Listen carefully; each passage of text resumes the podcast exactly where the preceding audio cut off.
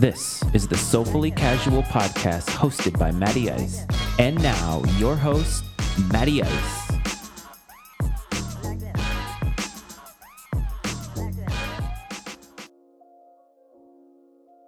And happy Wednesday. Welcome back to the Soulfully Casual podcast brought to you by Matty Ice Media. I am your host, Matty Ice, and I welcome everybody back. I hope everybody had a restful and relaxing weekend. I took Monday off uh, to do some family stuff and just kind of to relax. I've been putting a lot of work into Soulfully Casual. I've been putting a lot of work into just podcasting in general. If you've listened to any bits of the show prior to this episode, you know that uh, I am the head and sort of CEO of Matty Ice Media, and I'm helping to not only participate in, but uh, produce and promote a whole bunch of shows, a whole bunch of YouTube content. And so my time is very limited. Uh, I'm a full time parent full time spouse, full time worker, and I'm trying to now be a full time media consultant and media personality essentially. And sometimes it gets time consuming. When I get a chance to take a respite, when I get a chance to take a rest, um, I, I generally try and take it. It was rainy this past weekend. It was a three day weekend. It was an excuse to be with my son, uh, excuse to be with my wife, and just honestly, an excuse to take a little bit of time off to mentally recharge. I also hope that everybody had a restful weekend, and I hope that everybody took the time to think about those who have uh, come and gone, who have sacrificed for this country. That's what Memorial Day is all about. I think there's a lot of a misconception over Memorial Day and Veterans Day. Not necessarily a misconception, but I think that people mistake that they're for different things. Uh, Veterans Day is to remember all of the people that are currently serving, uh, and Memorial Day, in my in my view, is to celebrate those who have come and gone. Uh, there is a strong military presence in my family and also in my uh, in law's family. A lot of Air Force. Uh, my father was in the Navy, his father was in the Navy, so I certainly understand what it means to uh, protect and serve this country uh, through military service in times that were way different than now when people didn't have a chance. So I thank everybody uh, who is currently serving, and I understand that it's not about that for Memorial Day, but I thank everybody who is serving and everybody who has somebody or knows somebody who has been lost in serving this country. So that's a great segue into where we are today freedom. Um, our freedoms are something that we take for granted. Our freedoms are vast in this country, uh, in America specifically. And I think they're vast in other parts of the world as well. I think they're just a little bit different than the way that they are here. There's many places in which freedom is not a given, it is not a guarantee. And that is one thing I wholeheartedly appreciate about living in the United States. Uh, the freedoms, the rights that I have, the ability that I have to be an individual is not something that is lost on me. And I understand that it's not something that is afforded to everybody in the world. Um, in the sports world specifically, I think we see a lot more of people and a lot more of the infringement of that freedoms in certain ways than perhaps we realize um, or perhaps we go through on a daily basis. And the reason that I bring this up is because the tennis world was sort of shook by its number two ranked player on the female side. Now, I don't necessarily like to say men's and women's because in an individual sport, I see it as the same. Uh, to me, Serena Williams is one of the greatest athletes of all time. She's not one of the greatest female athletes of all time. She's just one of the greatest athletes of all time, period. Uh, but Naomi Osaka, I believe she's 23 years old, uh, up and coming rising star in the sport of tennis, which is an individual sport. It is not a sport in which somebody can be buried on a team or somebody can be lost in the team concept. You are out there, you are your own competitor, you're competing against other individuals. Uh, before the French Open, which is uh, which happens at Roland Garros. I'm not a big tennis fan, but I certainly keep up with stories like this. Um, she came out, I believe, via Twitter or Instagram, some social media platform that she is on, that she has followers on, and made a statement in writing basically saying that she was going to be not participating in interviews and media events uh, before, during, uh, or after the French Open, and citing the fact that those interviews take a real toll on her mental health and also uh, make her doubt herself right before she is going to be competing in this tournament. Cleveland and I got into this on Cowboy season last week. We kind of talked about the nuances. Now, I just want to say this up front. Uh, I am a thousand percent in favor of Naomi Osaka being vocal about how her mental health has been affected being at the top of her sport. To me, that is not something that some individual or group of individuals can dispute. Uh, mental health is at the forefront these days when it comes to our current uh, being as far as human beings. for many, many years, especially in the sports world, and we, we will keep it in the sports world for now, but for many, many years, uh, mental health issues that we are seeing now be more accepted and more talked about were seen as people being soft. They couldn't handle the moment, they couldn't handle the spotlight. And we are finding out that that is not necessarily the case, that people are born, you know, with these deficiencies, if you will, for lack of a better word. It's not that somebody's broken, but these parts of their brain, the parts of who they are, that do not allow them to function on the same emotional level as a lot of other people. I go through them myself. Uh, I went through them early on in the pandemic, early on in, in parenthood, and I've been over that many times. And I know what it's like to feel depressed. I know what it's like to feel not yourself. And I certainly know what it's like to have something like that affect my everyday life, the relationships, my performance at work, my performance as a father, many, many different things. So I totally support her decision and I totally support her being vocal about it.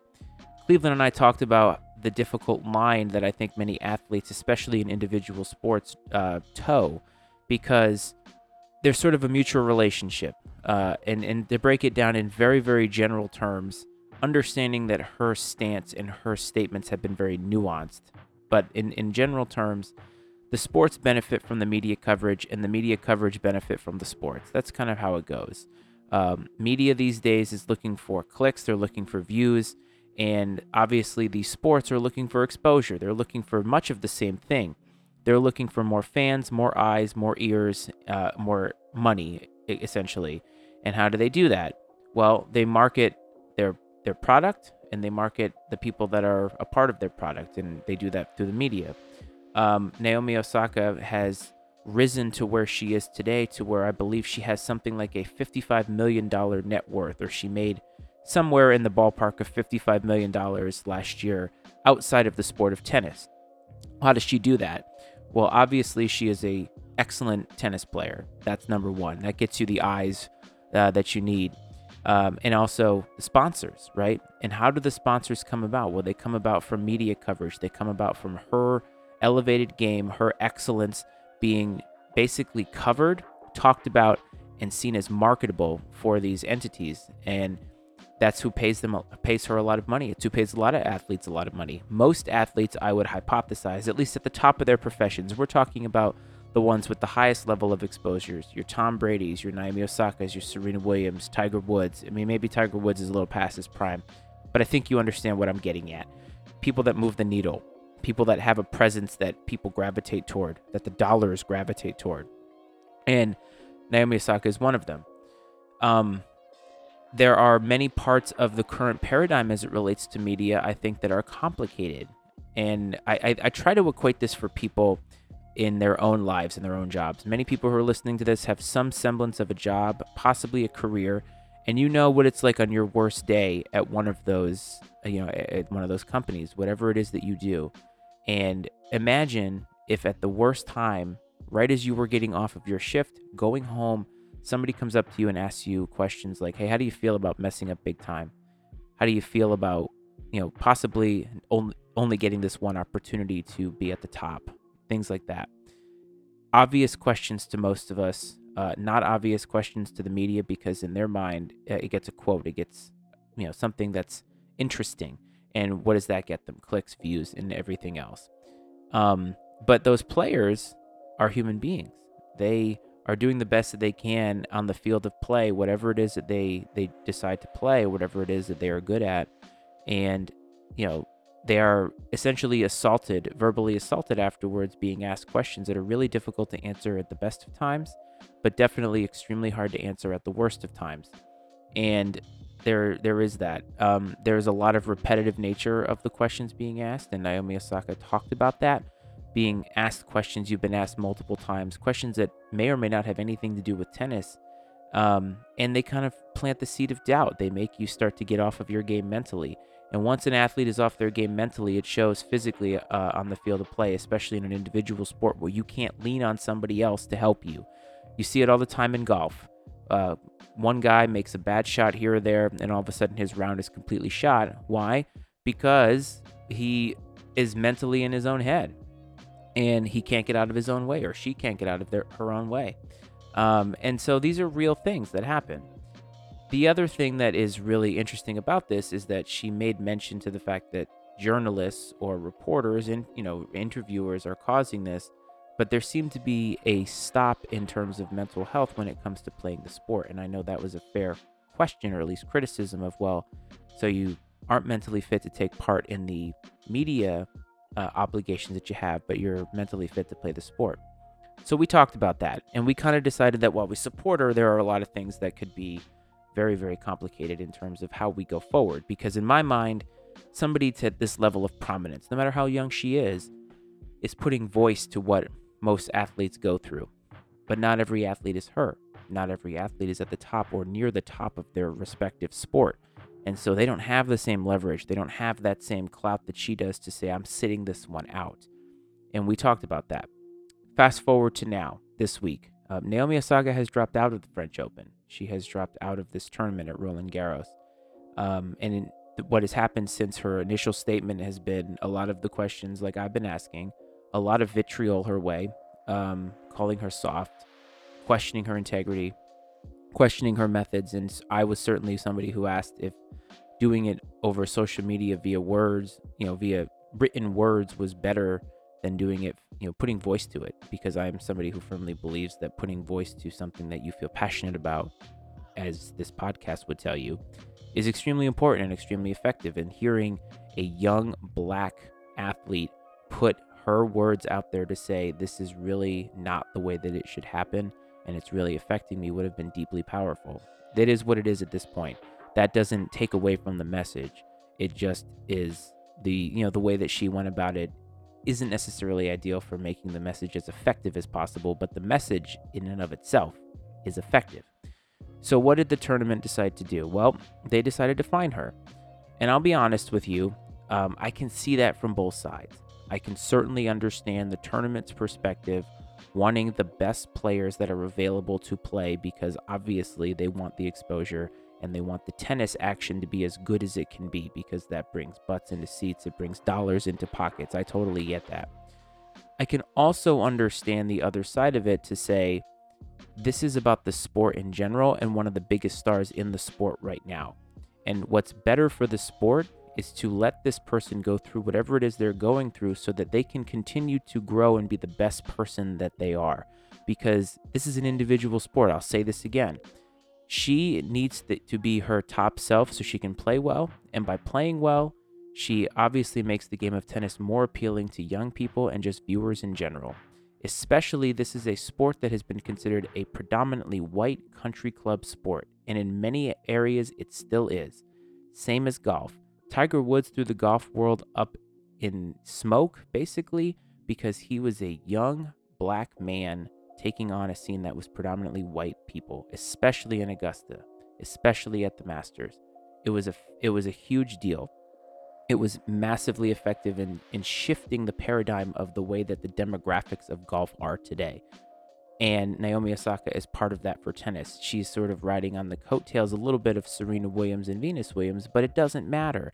She's continuing and being a part of that mantle, essentially taking the torch from those two women and making it cool essentially to be young and black and successful because I think there has been a lot of narrative of you know uh, sort of stemming off the systemic racism in this country that um you know being young and black and loud is a bad thing and it's not. And in this particular case, the tournament is looking at it from their pockets, they're looking at it from their dollars, but I think what they forgot to do is look at it from the humanity side of it to understand that letting her do this, while maybe this isn't the best way to go forward, it sets a precedent that is difficult to to navigate in the now. It should open a conversation for the later. It should open a conversation in terms of okay, so how do we better the game? We keep our players as best as they can be. And Serena Williams said it best that everybody is different. There's not a lot of tennis players who can deal with what Naomi Osaka deals with on a daily basis or every time she is in the spotlight. There's tennis players that can. A lot of people are different. For every one of me that there is out there, there's somebody out there who can live by the suck it up mentality, the rub dirt on it mentality, and they are not affected by anything. And you know what? All power to them. Um, that's just not me. And so I have to live my life differently than some others do. But that just makes us different. But we need to take that into account. That's the whole point of this heightened, you know, period of awareness that we're in. It's not to have as many gotcha moments. It's how are we going to grow as a society? How are we going to grow as a people? And I know that I probably say that every other episode, but damn, man, it's so true. Like, how are we going to? And this is where I think we are. We are at the precipice of how does this paradigm change? And does it change differently for different sports? If we are going to sit here and tell Naomi Osaka that she is wrong for citing mental health concerns, that she is wrong for not wanting to be a part of it, that she's wrong for taking off time, then we need to go back to the drawing board, folks. We really, really do. Because we don't know what she's going through. We don't know what any of these athletes going through. We see a really, really small glimpse of who they are. We see them on the on the play on the field of play. We see them on whatever it is that they put on social media. But I've said this so many times. Whatever you see of somebody on social media is really not the true nature of what they're going through. The people that post about how awesome their marriages are, they're skipping over a lot of what makes marriage very difficult, what makes marriage work. You know, like those are the things that people aren't telling you. Anybody who has just awesome posts about their kids, they're not telling you about the tantrums. They're not telling you about the meltdowns. They're not telling you about how their teens constantly berate them, constantly treat them like crap because they're moody, broody teenagers, right? But you don't see any of that. You see this glamorized view of things. Just because that's what we see from Naomi Osaka, just because she seems confident on the tennis court, does not mean that she is that way all the time. I mean, she had a breakdown during a press conference where she could not put words to what she was feeling. She threw out the word depression, but if you go back and watch it, then you really can tell that she doesn't really know how to articulate what she's feeling. She just knows that she's not herself. The other thing that has also happened is basically the other majors in the calendar year for tennis have piled on and said if she's going to do this here, she's not really welcome to play at our tournaments. And I guess I don't understand how you can take such a firm stance in that regard. Again, I think it's incumbent on the sport and on journalists and just us, the fans in general, to think about this all differently, to find out how we can come to a place of compromise that benefits everybody in the end. But I'm going to say this to you Mo- money and dollars is going to win out 100% of the time. Her mental health is not nearly as important as the money that is lining the pockets of sponsors, and those are the sponsors that are paying her.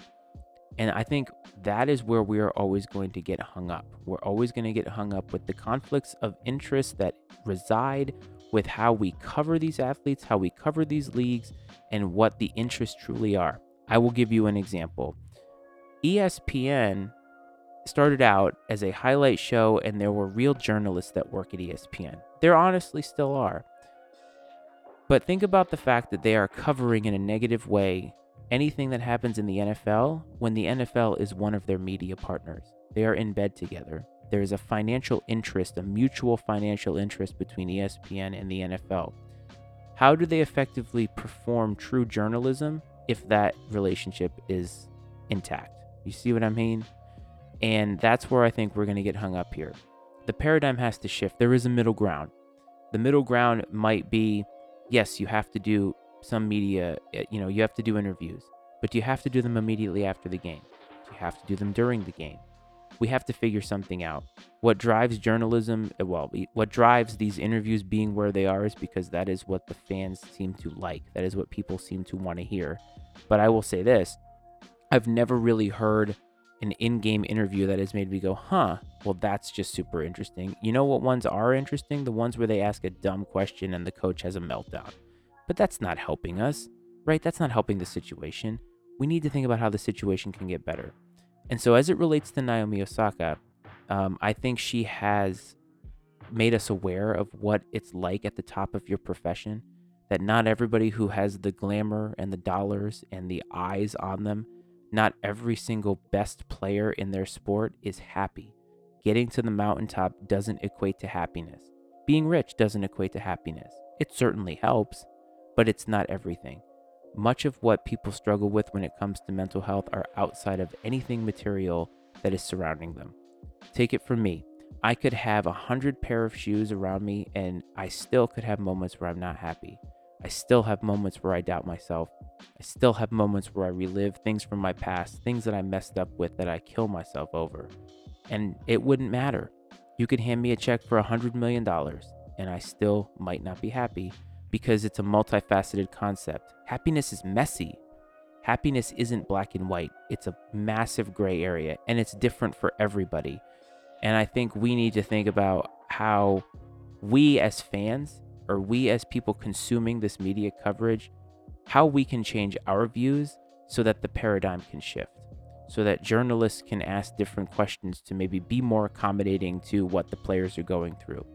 Players might be a little bit more forthcoming if they know that it's not a slog, that it's not something that they have to do in the heat of the moment, that they can take a few minutes or a few hours to decompress, to let themselves come down from whatever it is that they're feeling. And maybe you'll get a more genuine re- interaction out of them.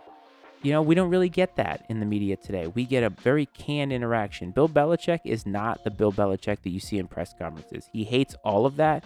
He knows it's contractually obligated to, or he knows he is contractually obligated to, so he does it. And we get, uh huh, mm, yes, mm, right? That's not really him. Very rarely do we get a clip that is interesting. And so I want the whole thing to change. I want her to take the time that she needs to get right. And however that how long that takes, whatever method she has to do to do that, I hope she does it.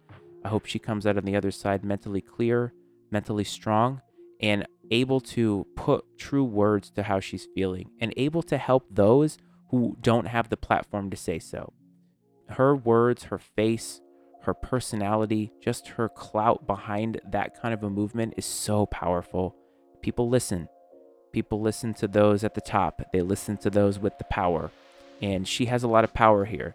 Maybe it's power that she doesn't have the ability to harness in the now, but I think once she comes out of it, once she realizes that she's okay and she does what she has to do to quote unquote fix herself, she's going to be a strong advocate for this going forward and I can see change on the horizon. And honestly, I'm excited about it. So I appreciate everybody tuning in. Uh, the international presence on this show just blows me away. And it's one of the reasons why I'm doing tennis, which is an international game. But uh, for the listeners that found this show from Finland, uh, from Australia, those are new. Like Australia, I can't tell you what that means to me. Being on the other side of the planet, the other side of the world, and just it means the world to me that these places are finding the show and I hope if you found the show in Finland or you found the show in Australia that you share with others because I'd love to have a bigger international presence. I want the show to be as inclusive as possible. And I hope to one day be able to represent as many places in the world as possible. So uh, before I get you out of here, uh, check out mattyicemedia.com. That's where you're going to find all the podcasts that we host and promote, all the YouTube channels that we promote, uh, shows like Cowboy Season, Political Football, which are happening right now. Cleveland's the manual, and he has been trying to get more content out, but you know the man's busy. But whenever he comes out with something, it's absolute fire, and you need to check it out. Check out all of his old episodes. Um, connect with the show here, Soulfully Casual Podcast on Instagram. Send me a message. Participate in the polls that we put up. I just want to hear from you. And check out Matty Ice Media 21 on Instagram for anything that we put there. I hope everybody has a great rest of their day, and I will talk to you on Friday. Soulfully Casual is exclusively owned by Matty Ice and is brought to you by Matty Ice Media.